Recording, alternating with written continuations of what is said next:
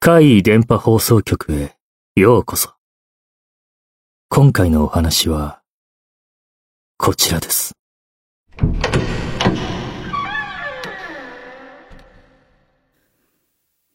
もう一人の同居人。私はパートで働いているのですが、そこのお店のアルバイトで、20代の男の子、A 君のお話です。彼は同年代の友達、B 君と二人でアパートを借りて住んでいました。相当古いアパートだったらしいのですが、何よりも家賃を浮かすことを最優先に考えて、安アパートで友達と同居ということにしたようです。ある日、急な話なのですが、住んでいるアパートを取り壊すから退去してくれと言われました。築年数も相当で、老朽化に伴い安全性に問題がというような理由でした。引っ越し費用など一部は負担してもらいましたが、やはり引っ越しともなると色々と出費がかさみます。とりあえず今まで通り B 君と二人で住める安いアパートを探しました。ですが、今までくらい安いところは見つかりません。不動産屋に何度もお願いしているうち、事故物件で良ければという話になりました。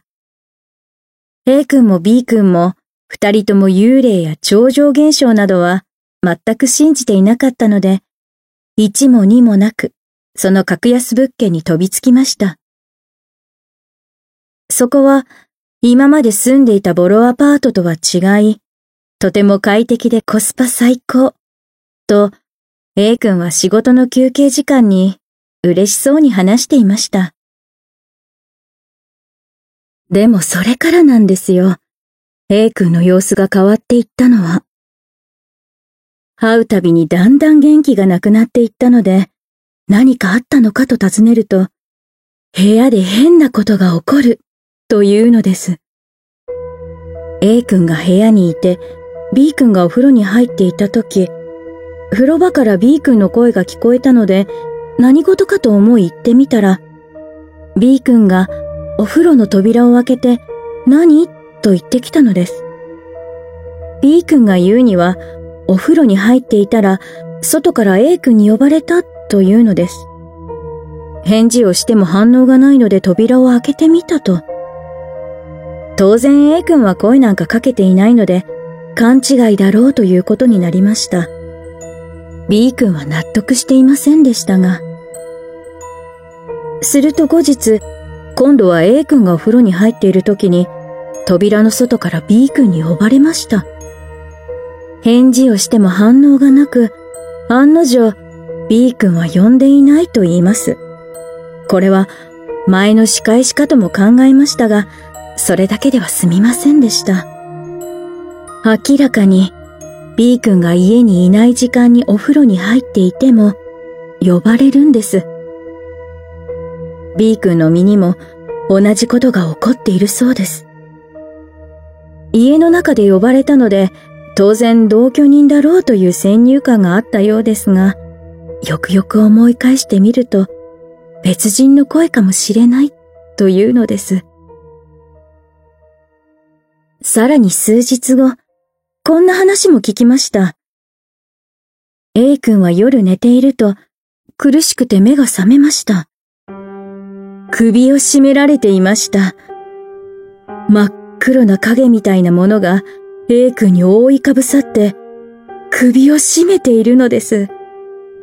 恐怖と苦しさで固まっていましたが、勇気を振り絞って、やめてくださいと声を絞り出すと、その男はスーッと消えたそうです。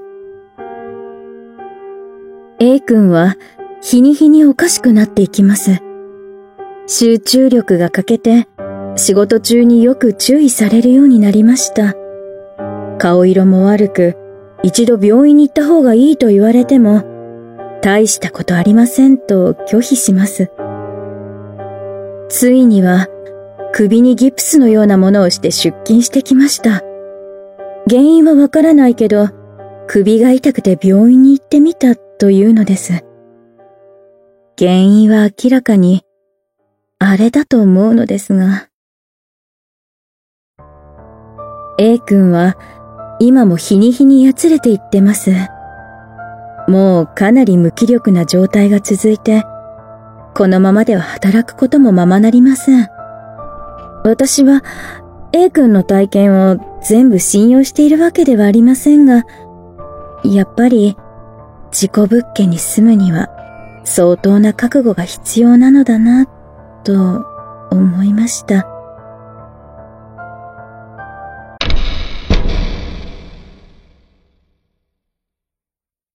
いかがでしたか？